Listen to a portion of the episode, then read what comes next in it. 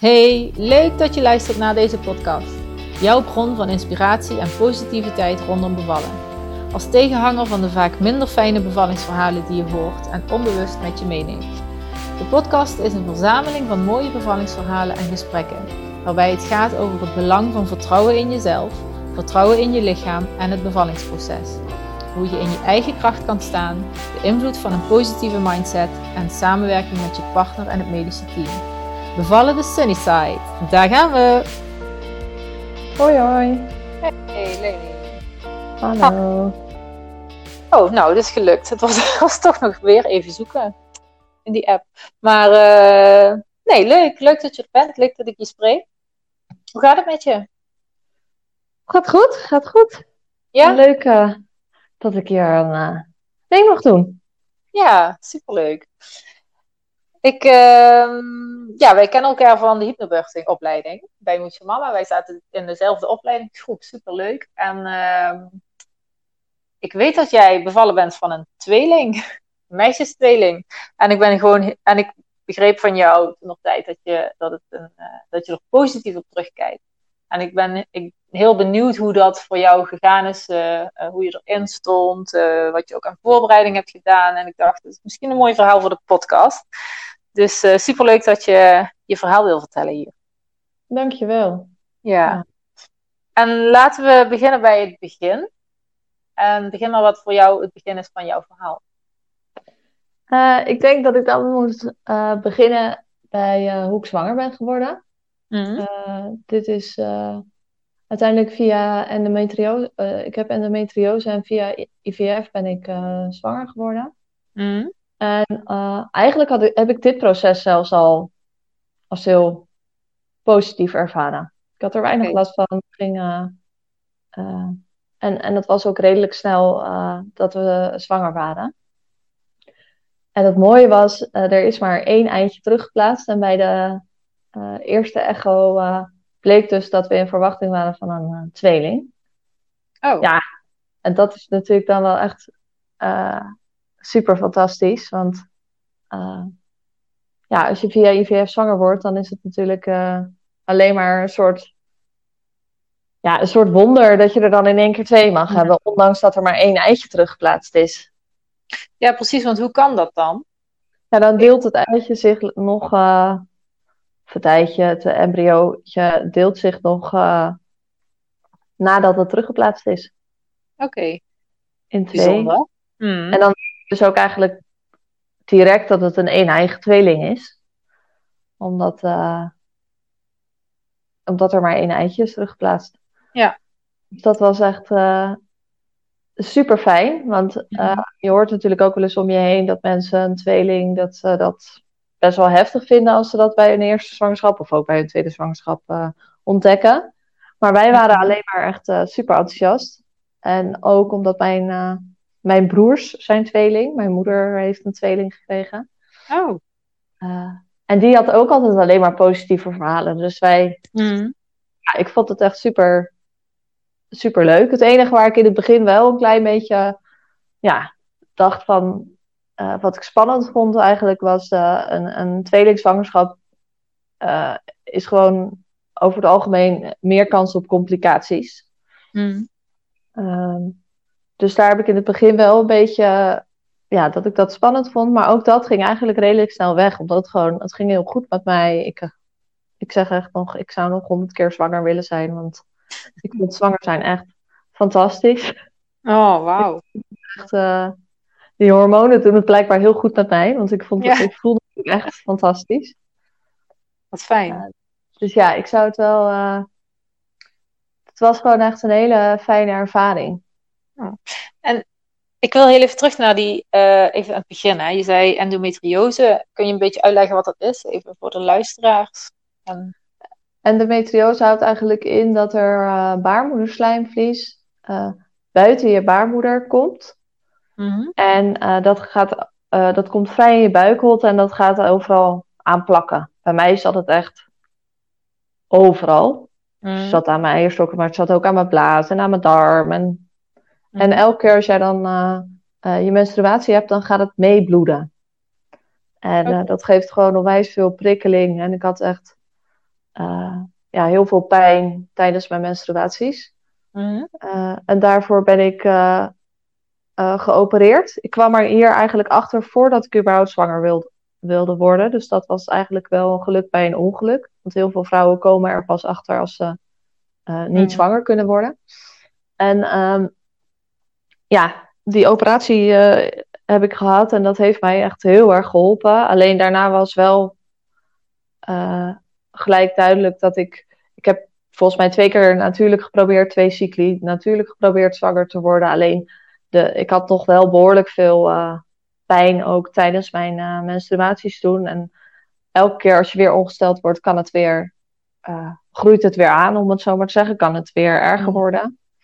Mm. Dus ik wilde eigenlijk... Ik heb zelf ook een beetje gekozen om uiteindelijk via IVF zwanger te worden. Omdat ik niet wilde dat mijn endometriose nog weer heel veel erger zou worden. Met de kans... Met ook maar een kleine kans dat het überhaupt natuurlijk zou lukken. Ja, oké. Ja, snap ik.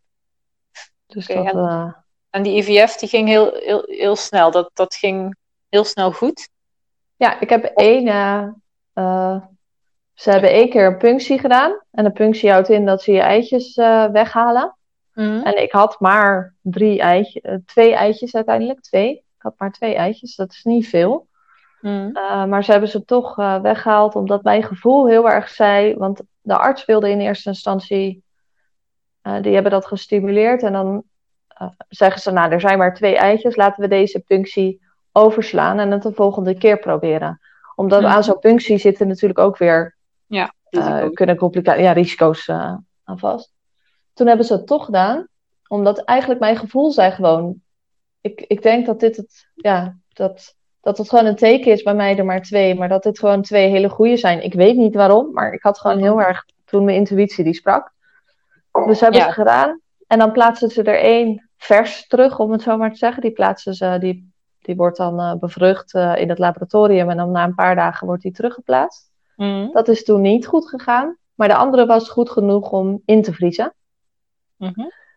Dus die hebben ze de 2e keer is dat ingevroren eitje ontdooid en teruggeplaatst. En dat zijn Elin en Jinte mijn kinderen geworden. Oh. Dus, nou, alleen dat al is een heel mooi verhaal. Dat is al gewoon supermooi dat je echt dat gevoel zo sterk had van dit is een goede kans. Hè? Dit zijn goede eitjes en ik wil het toch proberen. Dat je ondanks de risico's heel erg dat basisvertrouwen had. Supermooi. Ja, dat is echt... Misschien voelde dat die bij jou hoorden. Ja, ik weet niet wat het was, maar het was gewoon zo. Ik dacht, we kunnen de volgende keer wel... Want dan gaan ze meer hormonen spuiten om meer eitjes te laten rijpen. En toen dacht ik... Maar ja, wie zegt dan dat de kwaliteit van die eitjes goed zijn? Ik denk dat dit gewoon... Ja. Als het er nu maar 2 zijn, dan moet dat zo zijn. En dan zijn dat de perfecte eitjes, ja. Dat was inderdaad echt een heel sterk gevoel gewoon. En dat heel mooi. Supermooi. En toen was je zwanger van een tweeling. Geweldig. En je zei al van, jullie waren eigenlijk heel erg blij daarmee. En het voelde al heel positief. Ondanks dat je weet dat je tijdens een tweelingzwangerschap meer kans hebt op complicaties. Maar hoe ging dat, jouw zwangerschap? Ja, mijn zwangerschap verliep eigenlijk fantastisch.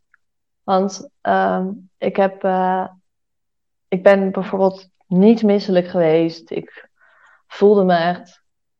optimaal. Ik deed het was het drukste ooit op mijn werk. Dat vond ik fantastisch. Ik voelde me echt helemaal fantastisch. En misschien zit daar, dat weet ik niet, maar dat zwanger zijn voor mij toch wel 2 jaar lang een beetje spannend is geweest van gaat dat überhaupt lukken vanaf zeg maar de diagnose endometriose totdat ik begon met zwanger worden.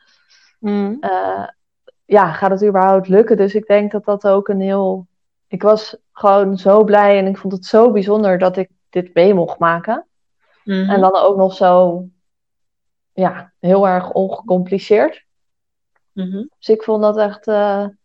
ik voelde me echt heel, heel goed daarin. En toen zijn we ons... moet ik even denken, want op een gegeven moment... ben ik wel gaan verdiepen in zwangerschapscursussen. Ik had zelf een beetje zoiets van, dat hoeft van mij niet. Want ik heb ooit geneeskunde gedaan. Dus ik dacht, ik weet wel een beetje hoe die bevalling in elkaar zit. Dus het hoeft niet van mij. Maar toen vroeg ik aan Richard, mijn man. Joh, heb jij daar behoefte aan? Want ik dacht, ja, ik hoef het niet. Maar jij weet er niks vanaf. Dus misschien vind jij het wel fijn. Toen zei hij, ja, ik wil wel iets aan doen. Toen ben ik me een beetje gaan oriënteren. En toen kwam ik uiteindelijk op hypnobirthing uit.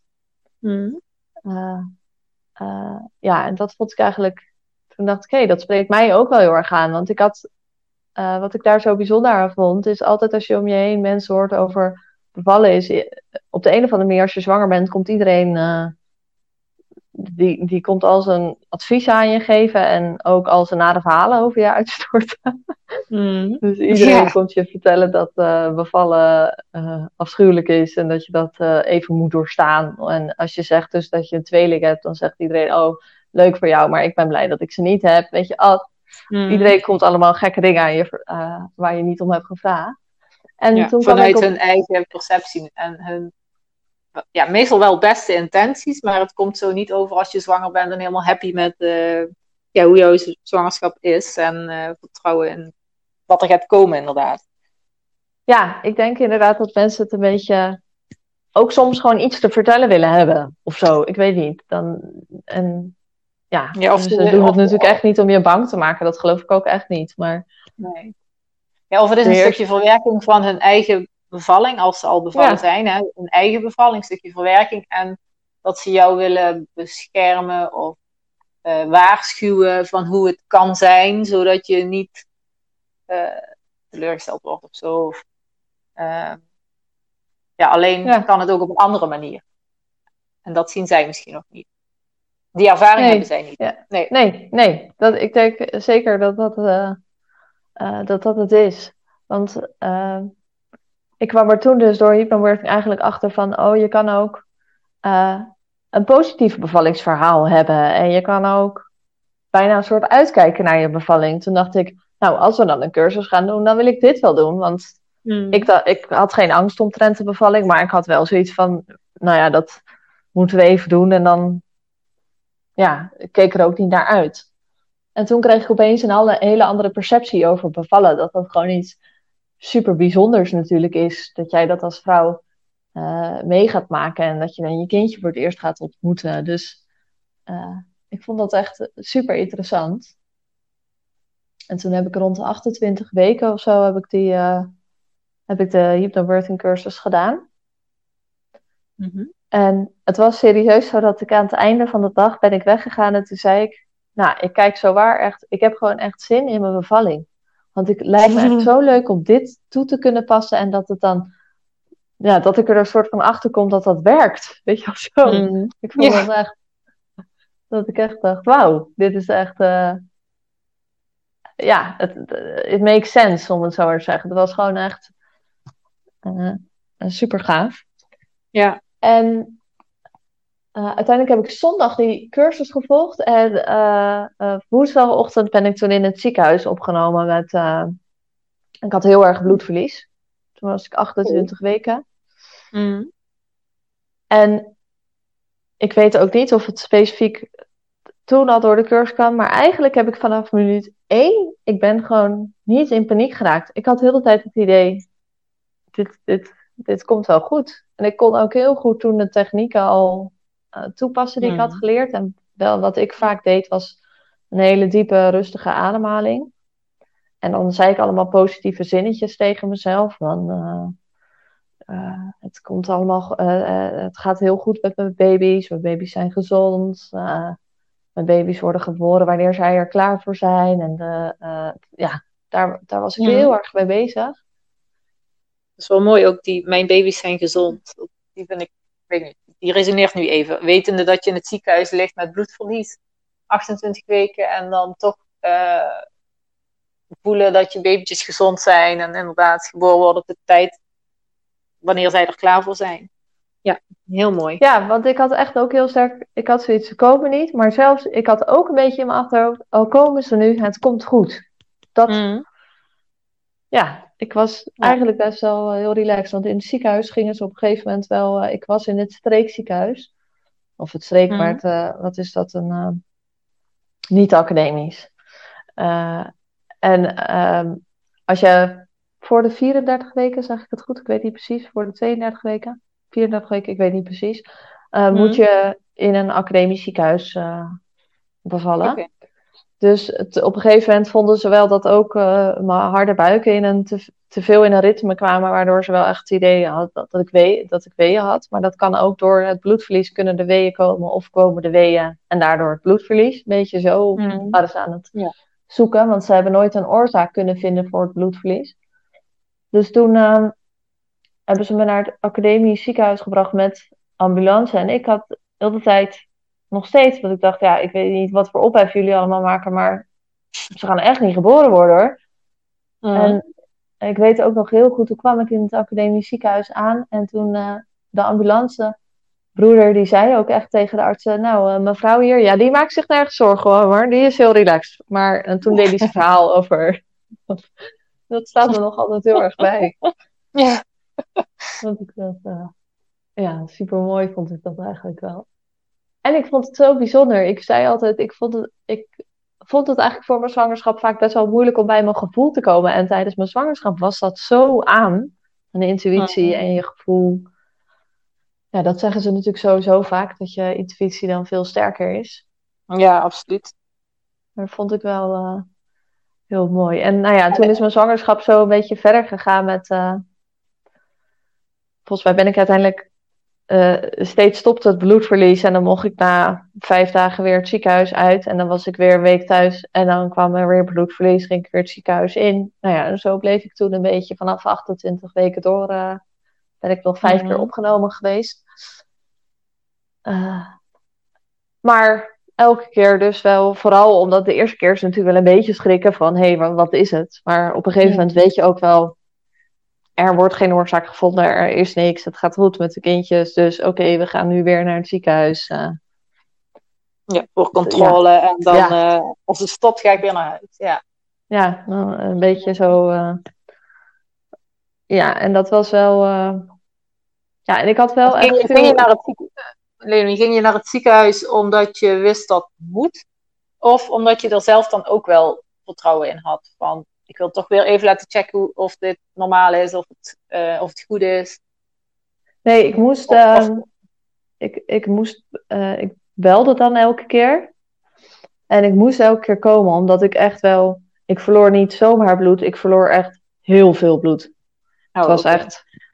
Ja, bizar. Dus het was niet... Want in het begin van mijn zwangerschap heb ik ook wel eens een beetje bloed verloren, maar daar hoefde ik nooit wat mee. Maar dit was wel echt heftig. En kon het te maken hebben met je endometriose? Ze hebben nooit een oorzaak gevonden. Dus dan ze hebben nooit een oorzaak gevonden. Nee. De laatste gynaecoloog, die dacht opeens misschien iets van een polypje te zien waar het van kon. Oh. Want wat je heel vaak hebt is met een voorliggende placenta dat dit kan gebeuren. Maar die had ik dus niet. Dus, nee, oké. En waar ze dus ook, als je zoveel bloed verliest, waar het ziekenhuis dan ook heel vaak bang voor is, dat bijvoorbeeld je placenta loslaat. Maar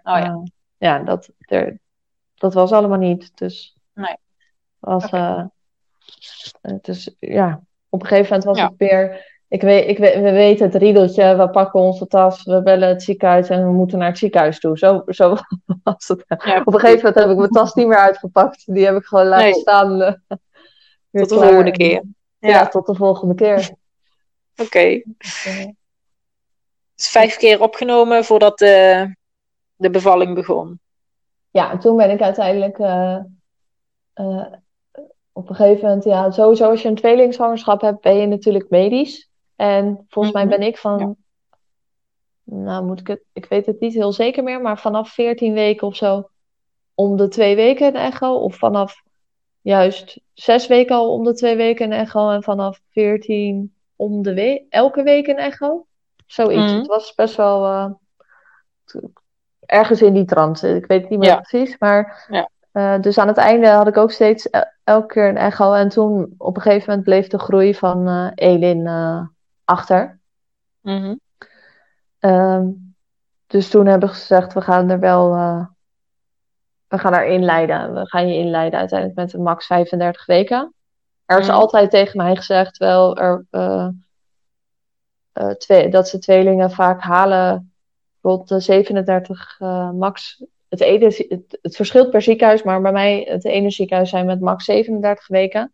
En ik vond dat zelf een heel fijn idee, want ik had ook een artikel gelezen een wetenschappelijk artikel, dat dat beter zou zijn voor de kindjes. Oké. Dus dat was voor mij ook gewoon prima. Ik dacht, als dit gewoon oké is en beter is, dan voelde ik me daar ook veel fijner bij dan te dragen tot wanneer ze zelf zouden komen. En uiteindelijk werden ze dus nog iets eerder gehaald, omdat de groei gewoon te veel achterbleef van de een. Ja.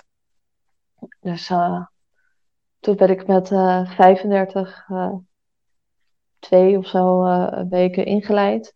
En toen moesten we ons 's ochtends melden in het ziekenhuis.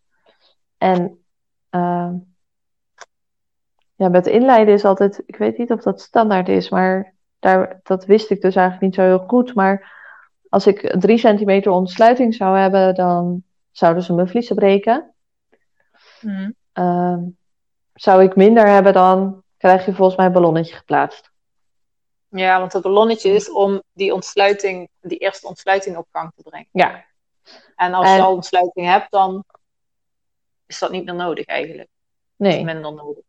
Nee. Maar ik vroeg me wel af, doen ze met inleiden, dat weet ik dus zelf niet zo goed, of ze met inleiden altijd op een gegeven moment die vliezen breken. Nou, dat weet ik ook niet. Nee, dat vroeg ik me eigenlijk wel af. Maar...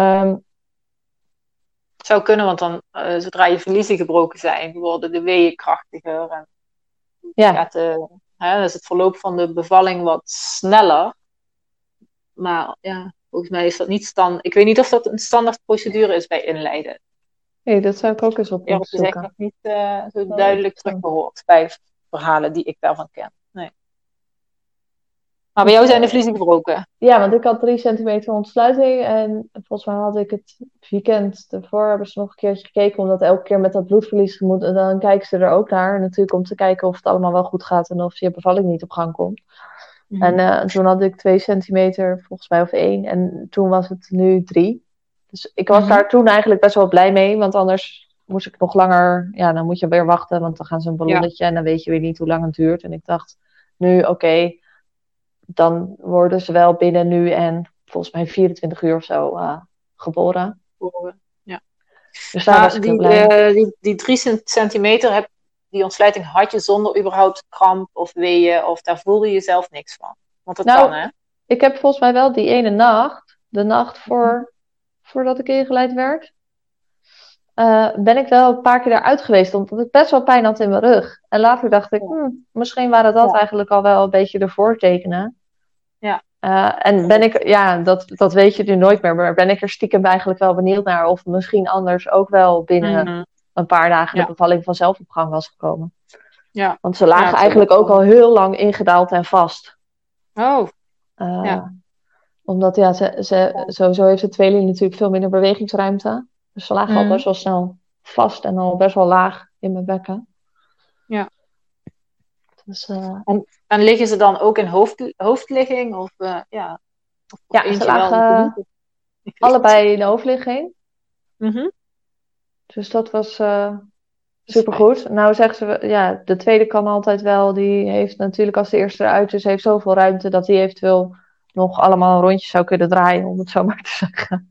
Maar die zou dan theoretisch weer anders kunnen draaien. Ook heel positief. Als ze dan bijvoorbeeld nog niet goed liggen, kan het dus zijn dat die uit zichzelf goed gaat liggen als de eerste eruit is. Want volgens mij gebeurt dat vaker dan dat die uiteindelijk weer anders. Als die al in de hoofdligging ligt, dat die dan opeens in stuit gaat liggen. Ik weet niet of dat nou echt vaak gebeurt. Nee, weet ik ook niet. Maar ze lagen allebei in hoofd, dus dat is fijn. Dat inderdaad... goed lagen. En dus de vliezen werden gebroken. Was je toen al ingeleid of hebben ze eerst de vliezen gebroken en daarna weer opwekkers gegeven? Eerst vliezen gebroken. Want ik weet geen eens of ik gelijk weeopwekkers heb gekregen. Zal volgens mij wel. Volgens mij ben ik gelijk aan het infuus gegaan. Maar er gebeurde in het begin niet zoveel. Okay. Ik weet nog heel goed. Australian Open was op de tv en ik heb gewoon tv zitten kijken. Want er gebeurde eigenlijk niks. Dus toen hebben ze op een gegeven moment het infuus ook een beetje hoger gezet. En toen langzaamaan kwamen de weeën wel op gang. En dat was wel fijn, want het was gewoon heel geleidelijk. Het was niet in één keer... boom. Het ging gewoon heel langzaam een beetje... kwamen rustig de weeën. En die kon ik... ik kon echt zo perfect in mijn kokonnetje, zeg maar. En met mijn ademhaling en mijn affirmaties. Maar zelfs eigenlijk alleen met mijn ademhaling lukt het me echt heel goed om met de weeën om te gaan. Mm-hmm. En toen moet ik even denken. Toen ben ik op een gegeven moment wel... wat het beleid was in het ziekenhuis... was... bij een tweeling deden zij standaard een ruggenprik adviseren. Ik bedoel, als ik het echt niet had gewild, dan hadden ze het waarschijnlijk niet gedaan natuurlijk. Maar omdat ze zeiden van, als dan de eerste geboren is, dan kan het dus soms voorkomen dat die tweede draait. En dan is het fijner als je al een ruggenprik hebt. Okay. Nou ja. Achteraf gezien is dat natuurlijk niet een heel... had die gynaecoloog dat nooit zo moeten vertellen. Want daardoor kreeg ik een soort... heb ik wel hier een beetje angst op gekregen. Terwijl dat ik er anders eigenlijk nooit over na had gedacht. Zeg maar. Ja, precies. Dus ik had wel zoiets van... Bij de ruggenprik of bij... als de eerste geboren wordt? Ja, dat die tweede dan opeens draait. Maar ik heb dat eigenlijk nog nooit zo verder... ja. gehoord of iets. En dan denk ik, dan merk je toch wat een invloed eigenlijk artsen kunnen hebben met wat ze zeggen. Mm, ja. Dus toen dacht ik, nou prima, dan doe maar. Dan doen we dat. En op een gegeven moment het ging echt nog perfect. En toen dacht ik van, nou ja, dan vraag ik wel nu alvast die ruggenprik, zodat ik niet te laat ben, weet je wel. Soms is het natuurlijk zo dat je het opeens niet meer kan. En soms kan die anesthesioloog natuurlijk nog bezet zijn, om het zo maar te zeggen. En toen mocht ik gelijk. En toen is de ruggenprik gezet. En dat ging eigenlijk ook allemaal heel erg goed. Maar ik moest wel een tijdje wachten daar om te kijken of die nou goed gezet was. Want hij was iets meer... Ik voelde best wel ook een been niet heel goed meer. Mm. Dus hij leek iets meer naar de ene dan naar de andere kant. Maar uiteindelijk was dat prima. En toen bleek op een gegeven moment wel dat de hartslag van Elin, dat is de eerstgeborene, dat die steeds wegviel. Ja, wegviel, weet je, tijdens een wee, dat die dan zomaar ook niet heel erg meer bijkwam. Oh ja. Dus toen was ik terug vanuit... wat is het dan? De voorbereidingskamer, zeg maar, waar je de ruggenprik krijgt naar de verloskamer. Mm. En toen zei ik op een gegeven moment, nou, ik heb volgens mij al persdrang, want ik voelde gewoon heel erg druk. Mm. En toen bleek inderdaad dat ik dus toen al 10 centimeter ontsluiting had, toen ik terug was. Nou. Dus dat was echt supergoed, supersnel gegaan. En denk ik, ik ben al die tijd gewoon super ontspannen gebleven. Mm. En in het vertrouwen. En ik denk in combinatie dus met die ruggenprik dat het toen helemaal mega snel ging, zeg maar. Want dan staat er natuurlijk helemaal geen spanning, als het ware meer spanning die je eventueel zelf opbouwt op je lijf. Laat ik het zo zeggen. Ja, maar hoe lang ben je weg dan, zeg maar? Hoe lang zit er tussen dat ze die ruggenprik aanbieden... En dat je dan die prik krijgt en je gaat terug naar je kamer. Ja, ik denk dat het misschien 1 uur, 1,5 uur is geweest. Omdat ik best wel een tijdje volgens mij op die uitslaapkamer. Maar ik weet dat niet heel goed meer. Nee, oké. Dat maakt ook niet uit. Maar ik vind het toch best allemaal dan snel gegaan. Ja, nee, zeker. Hartstikke snel. Misschien had je wel 8 centimeter bij de ruggenprik of zo. Of hebben ze dat nog gemeten? Nou, voordat ik naar de ruggenprik ging had ik...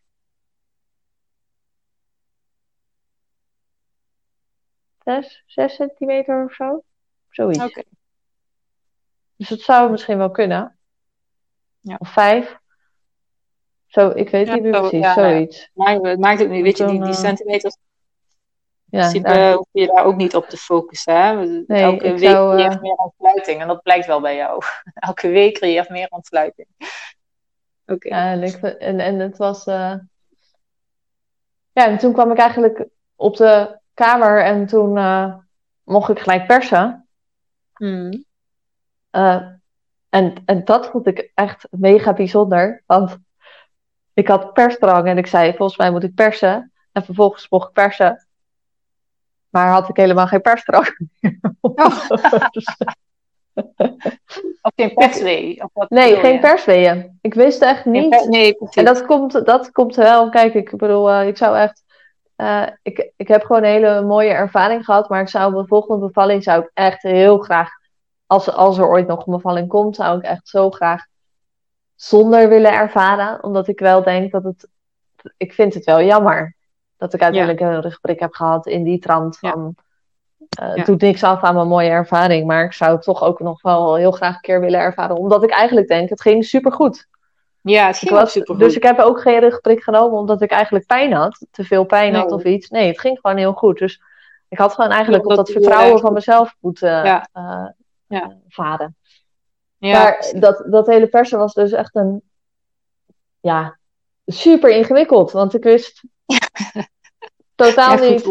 Ik voelde ook niet. Op een gegeven moment ging dan de verloskundige die erbij stond op mijn buik voelen. En ze zei, ja, nu krijg je wee, dus nu kan je persen. Want ik voelde het niet. Nee, ja, want dat gebeurt met een ruggenprik. Dan word je echt verboofd. En vaak voel je inderdaad, niet iedereen heeft dat, maar vaak voel je dan gewoon niet meer de kracht van een wee. Of dat een wee aankomt. Dan moeten ze echt op de hartslagmonitor of op zo'n monitor, CT of zo.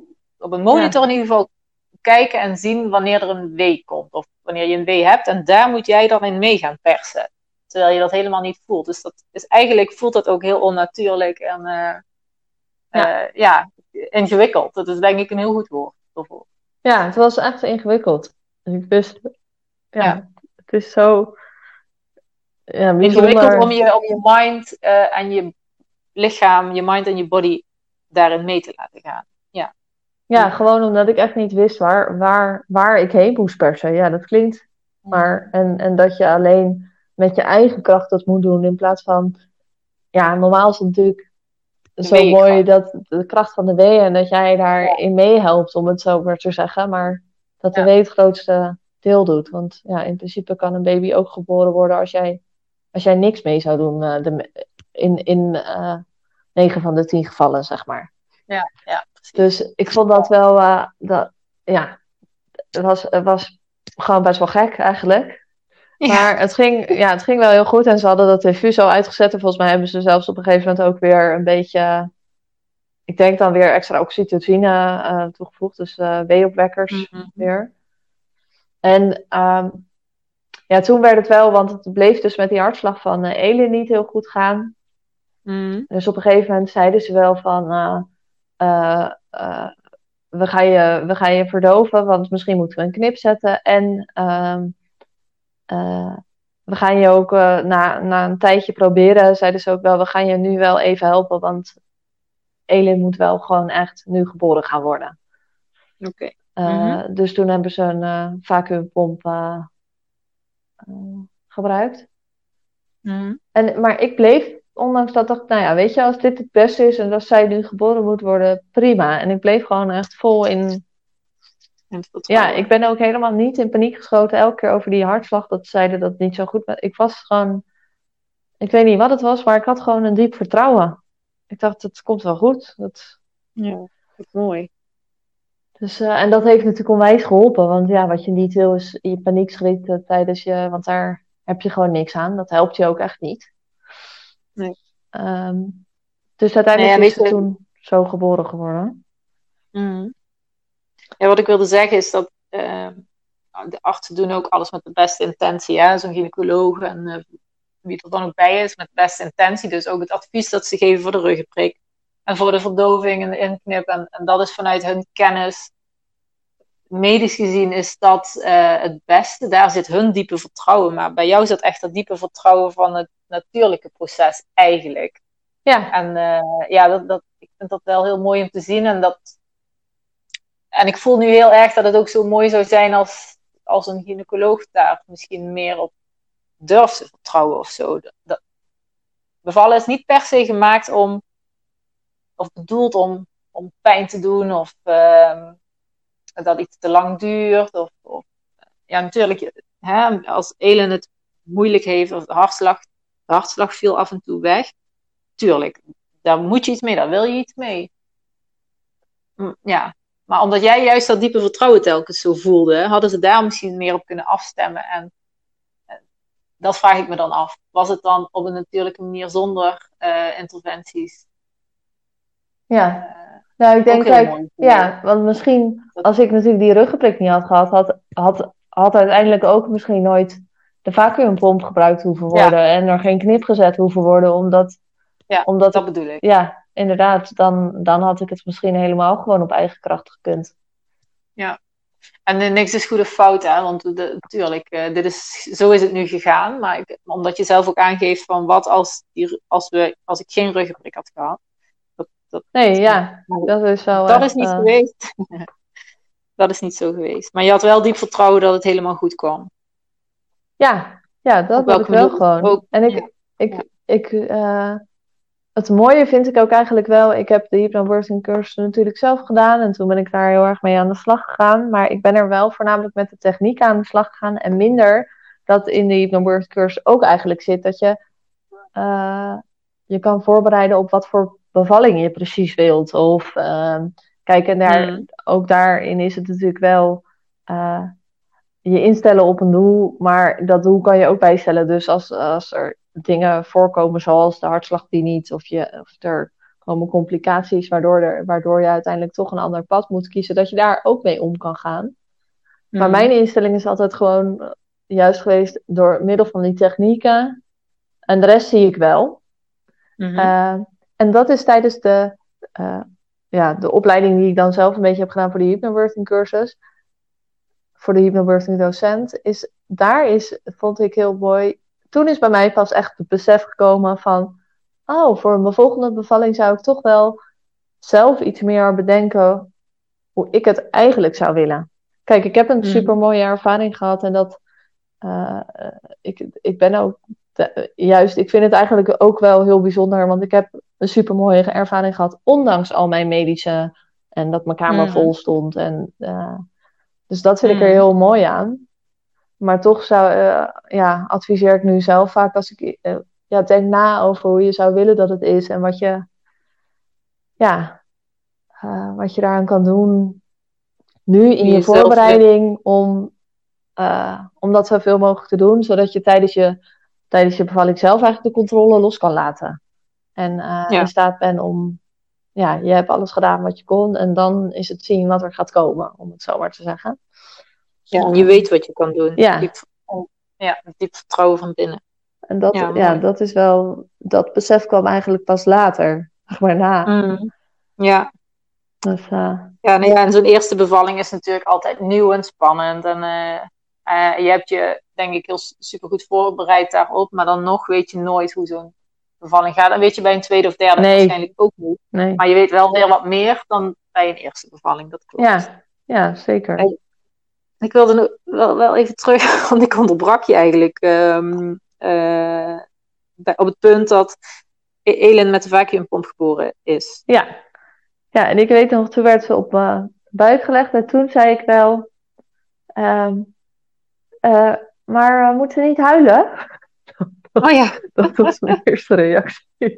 Omdat blijkbaar was ik toch wel een beetje bezig geweest met... Gaat het nog wel goed met haar? Alleen kon ik me er heel goed een soort van voor afsluiten. Omdat ik dacht, ik moet er gewoon geboren laten worden. Dit is mijn taak op dit moment. En toen zei ze, ja hoor, nee, dat komt goed. Maar toen is ze redelijk snel... wordt ze dan... weggehaald omdat er ook kinderartsen waren. Want je bevalt voor de... Is dat omdat ze voor de 36 weken... of is dat altijd bij een tweeling? Dat weet ik ook niet zo goed. Ik denk sowieso voor de 36 weken. En omdat ze dus heel...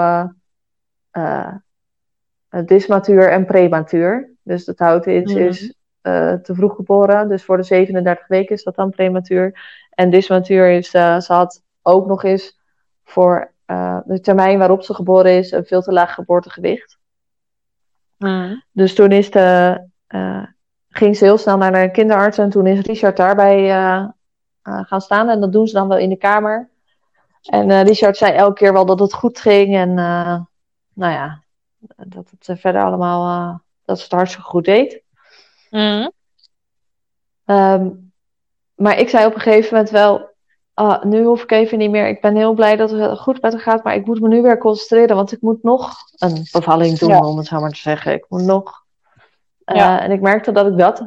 Toen had ik wel heel even van, ik moet me weer even afsluiten. Dus even afsluiten van de rest en weer terug op mijn bevalling focussen. Mm. En ik wist dat als Richard erbij is, dan is dat helemaal goed. En ik weet nou, dat weet ik niet meer zo goed of Elin al op een gegeven moment weggereden is naar de neonatologie, de kinderafdeling, zeg maar. En dat Richard met haar mee is gegaan. Of dat ze al die tijd gewoon in de kamer is gebleven met de kinderarts. Ik denk eigenlijk dat. Dat weet ik niet meer zo goed.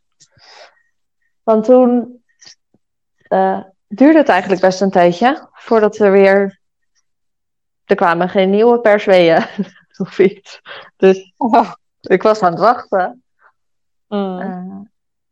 En er waren wel weer weeën, maar ik vond het echt weer zo dat ik zei, ja, ik voel wel wat, maar niet het idee dat ik moet persen. En toen op een gegeven moment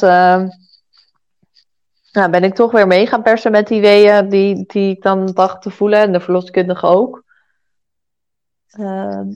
Maar dat was nog steeds heel moeilijk. En ja, misschien hadden we achteraf gewoon langer moeten wachten totdat er echt heftigere persweeën op gang kwamen. Want daar geloof ik eigenlijk ook wel in, nu ik achteraf terugdenk. Mm-hmm.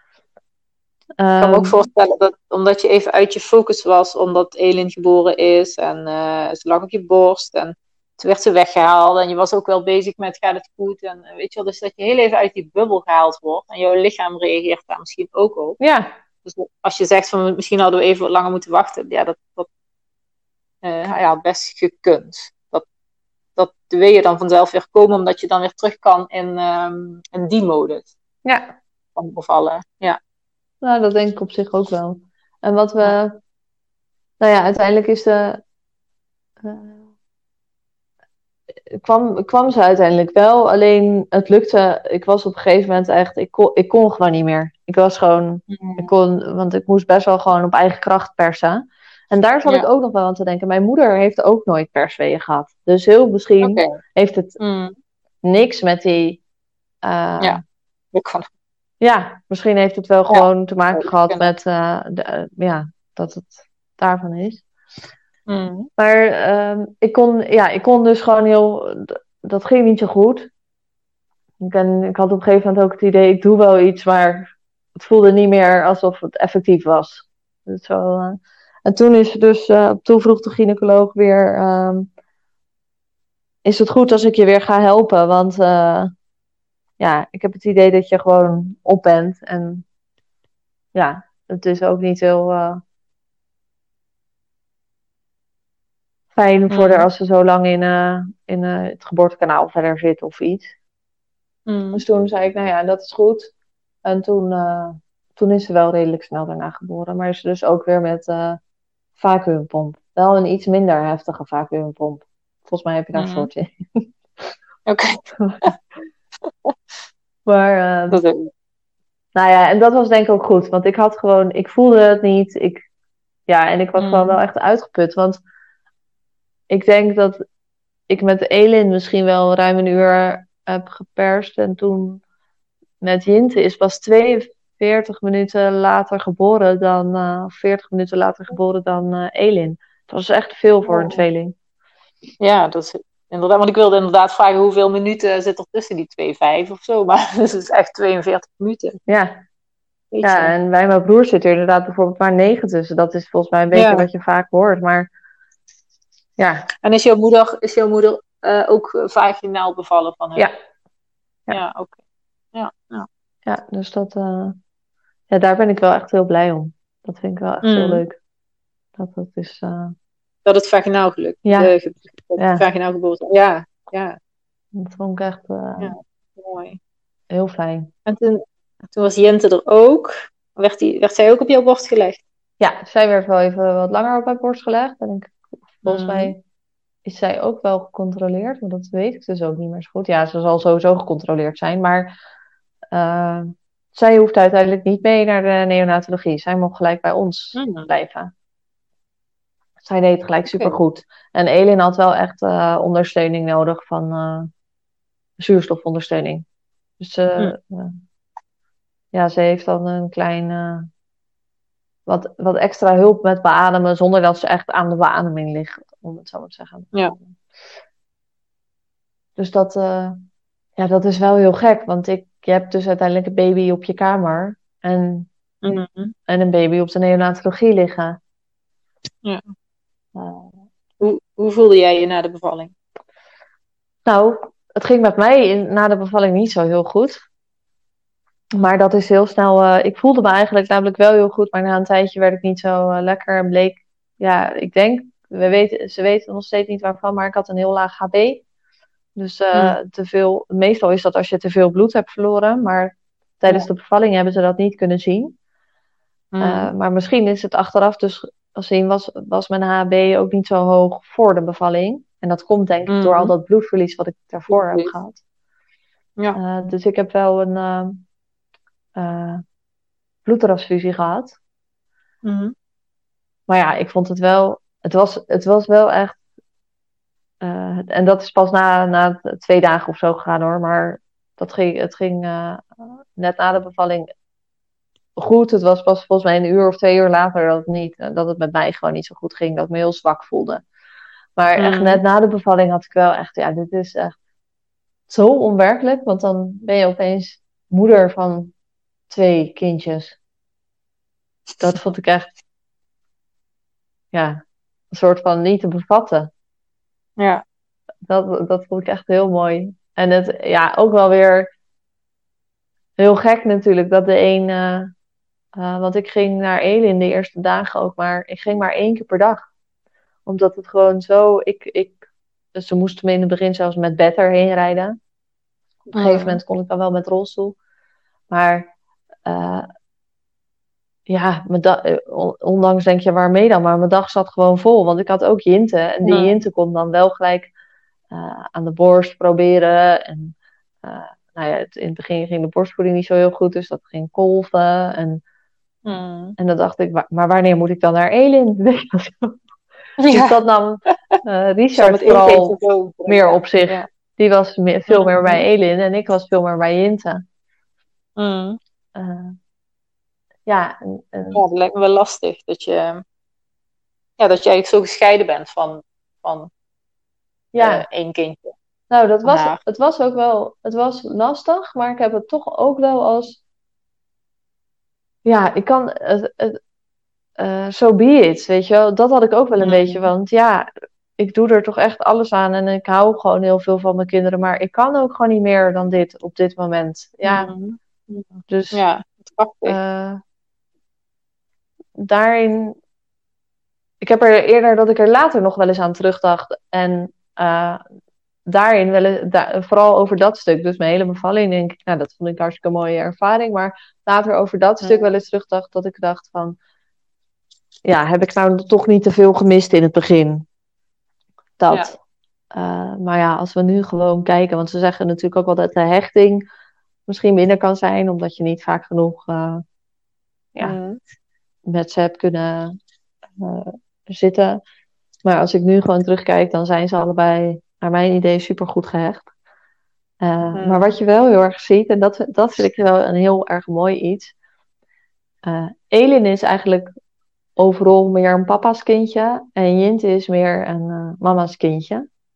En dat is ook hoe het was. Want ook toen ik eenmaal thuis was, toen kon ik... Jinte mocht op een gegeven moment mee naar huis. En Elin moest nog in het ziekenhuis blijven.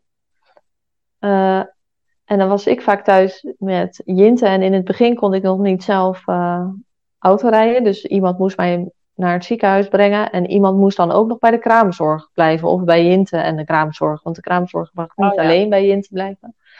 Nee. Dus ik had altijd 2 mensen nodig. Als ik naar het ziekenhuis wilde.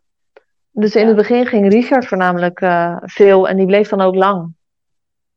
Die ging dan naast werk, ging hij nog samen met haar, want meestal viel hij in slaap, maar dan lag hij te builen met haar.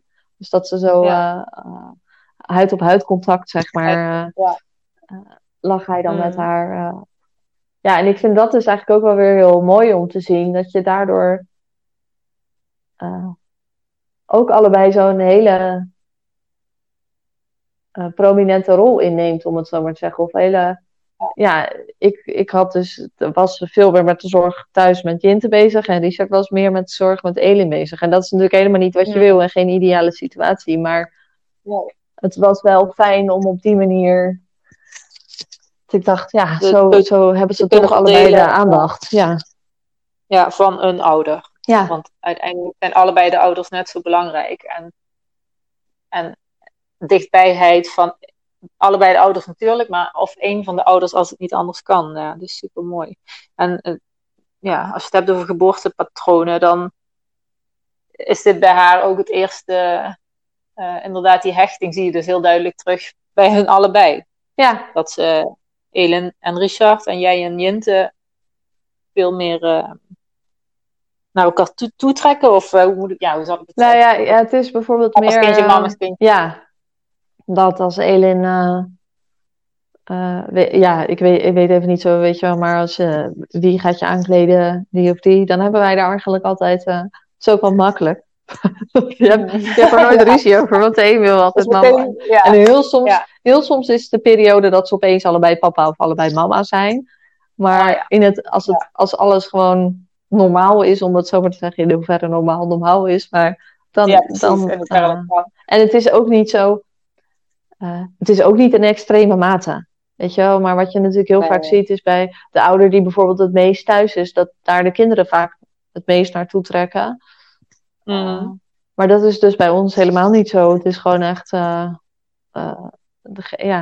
dit vanaf... Ik denk inderdaad dat dat te maken heeft met vanaf de geboorte, dat in de Elin gewoon... Kijk, en dat was wel na 2 weken of 1,5 week was dat wel anders, want dan ging ik ook wel gewoon elke dag... alleen in het begin ben ik heel even niet elke dag in het ziekenhuis geweest. Ik denk dat ik misschien 2 dagen heb overgeslagen of zo.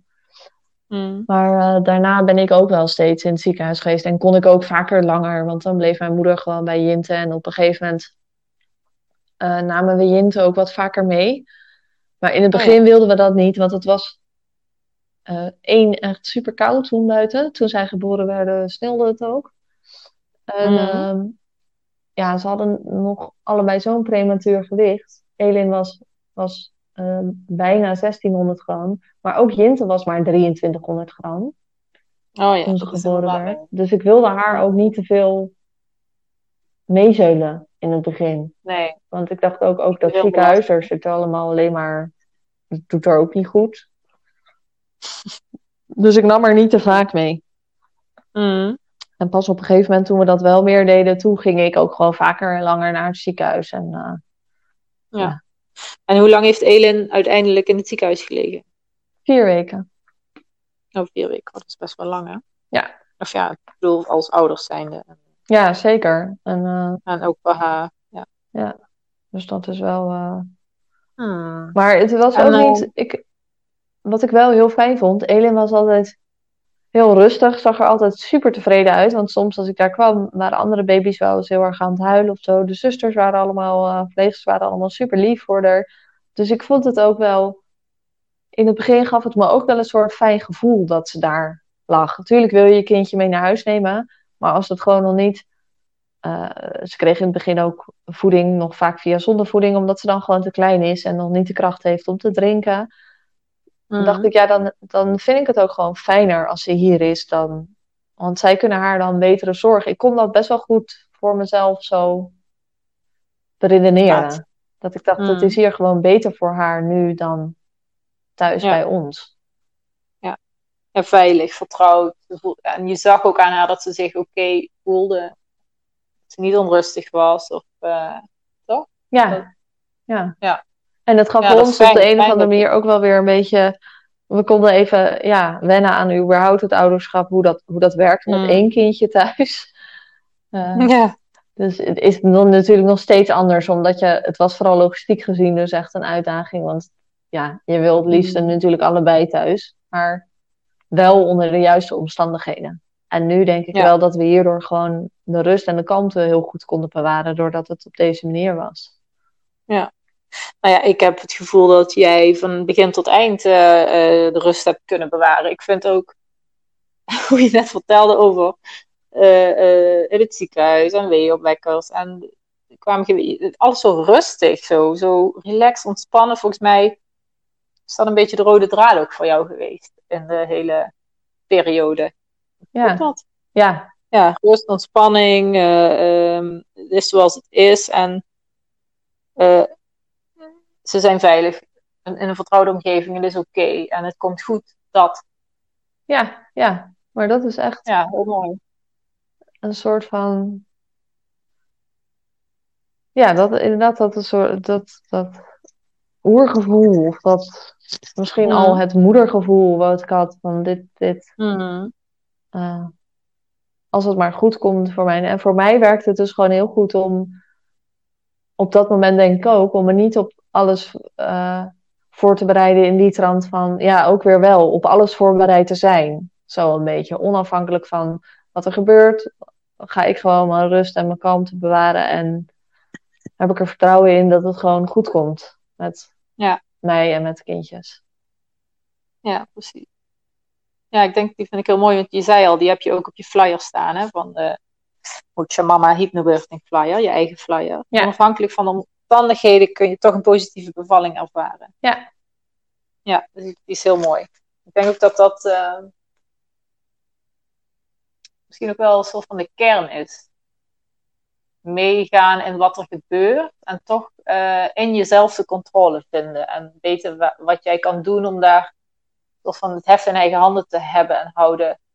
En dat kan zijn in keuzes maken, voorstellen die gedaan worden, keuzes zelf de keuze kunnen maken of nee zeggen. Het kan van alles zijn natuurlijk.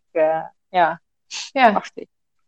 Het is nog altijd jouw lichaam en jouw bevalling. Dus, ongeacht wat er gebeurt, het is oké. Ja, dat is wel... En wat zou jij andere mama's mee willen geven als zij zwanger zijn en vooral tweelingmama's? Mama's die zwanger zijn van een tweeling. Die nog moeten gaan bevallen, wat is jouw... Nou, ik zou wel...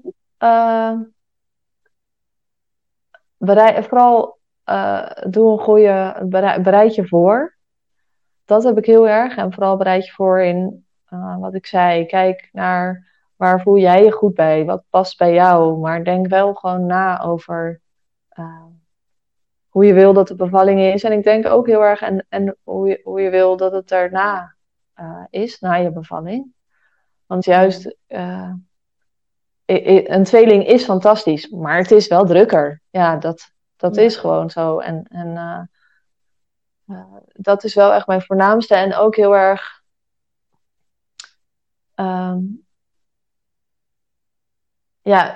voel je ook bijzonder. Het is gewoon super bijzonder om een tweeling te krijgen. Dat is gewoon echt... het is überhaupt super bijzonder om zwanger te zijn en een kindje te krijgen. Maar ook onafhankelijk wat anderen tegen je zeggen. Het is wel een unieke ervaring. Ik voel me wel speciaal daardoor, laat ik het zo zeggen. Dat ik dit mag meemaken. Zo'n bijzondere band ook tussen de kindjes, wat vaak is. Dat hoeft niet altijd, maar... Meestal, vooral in de jongere jaren, is dat wel zo. Dus dat heb ik ook wel heel erg. Vertrouw heel erg op je eigen gevoel. Ook wat betreft een tweeling. Je kan daar, je bent, ja. Het is gewoon heel mooi. Maar ook moeders die zich misschien nog een beetje druk maken over... hoe moet ik dat doen met een tweeling? Uiteindelijk lukt het echt. Voor de moeders die nog waar we de eerste twee zijn, daar heb ik zoiets... je weet niet beter. Je hebt nooit één kindje gehad. En voor de moeders die er al één hebben, je weet al een beetje hoe het gaat. En meestal gaat dit heel goed erbij. Mm. Ja, supermooi. Supermooi. En ik vind vooral wat je zegt, voel je bijzonder. En dat geldt voor alle zwangere mama's. Ja, dat is zeker zo, dat hoor. Ja. Nee, maar die is echt... die vind ik heel mooi. Voel je bijzonder. Ja. Heel mooi.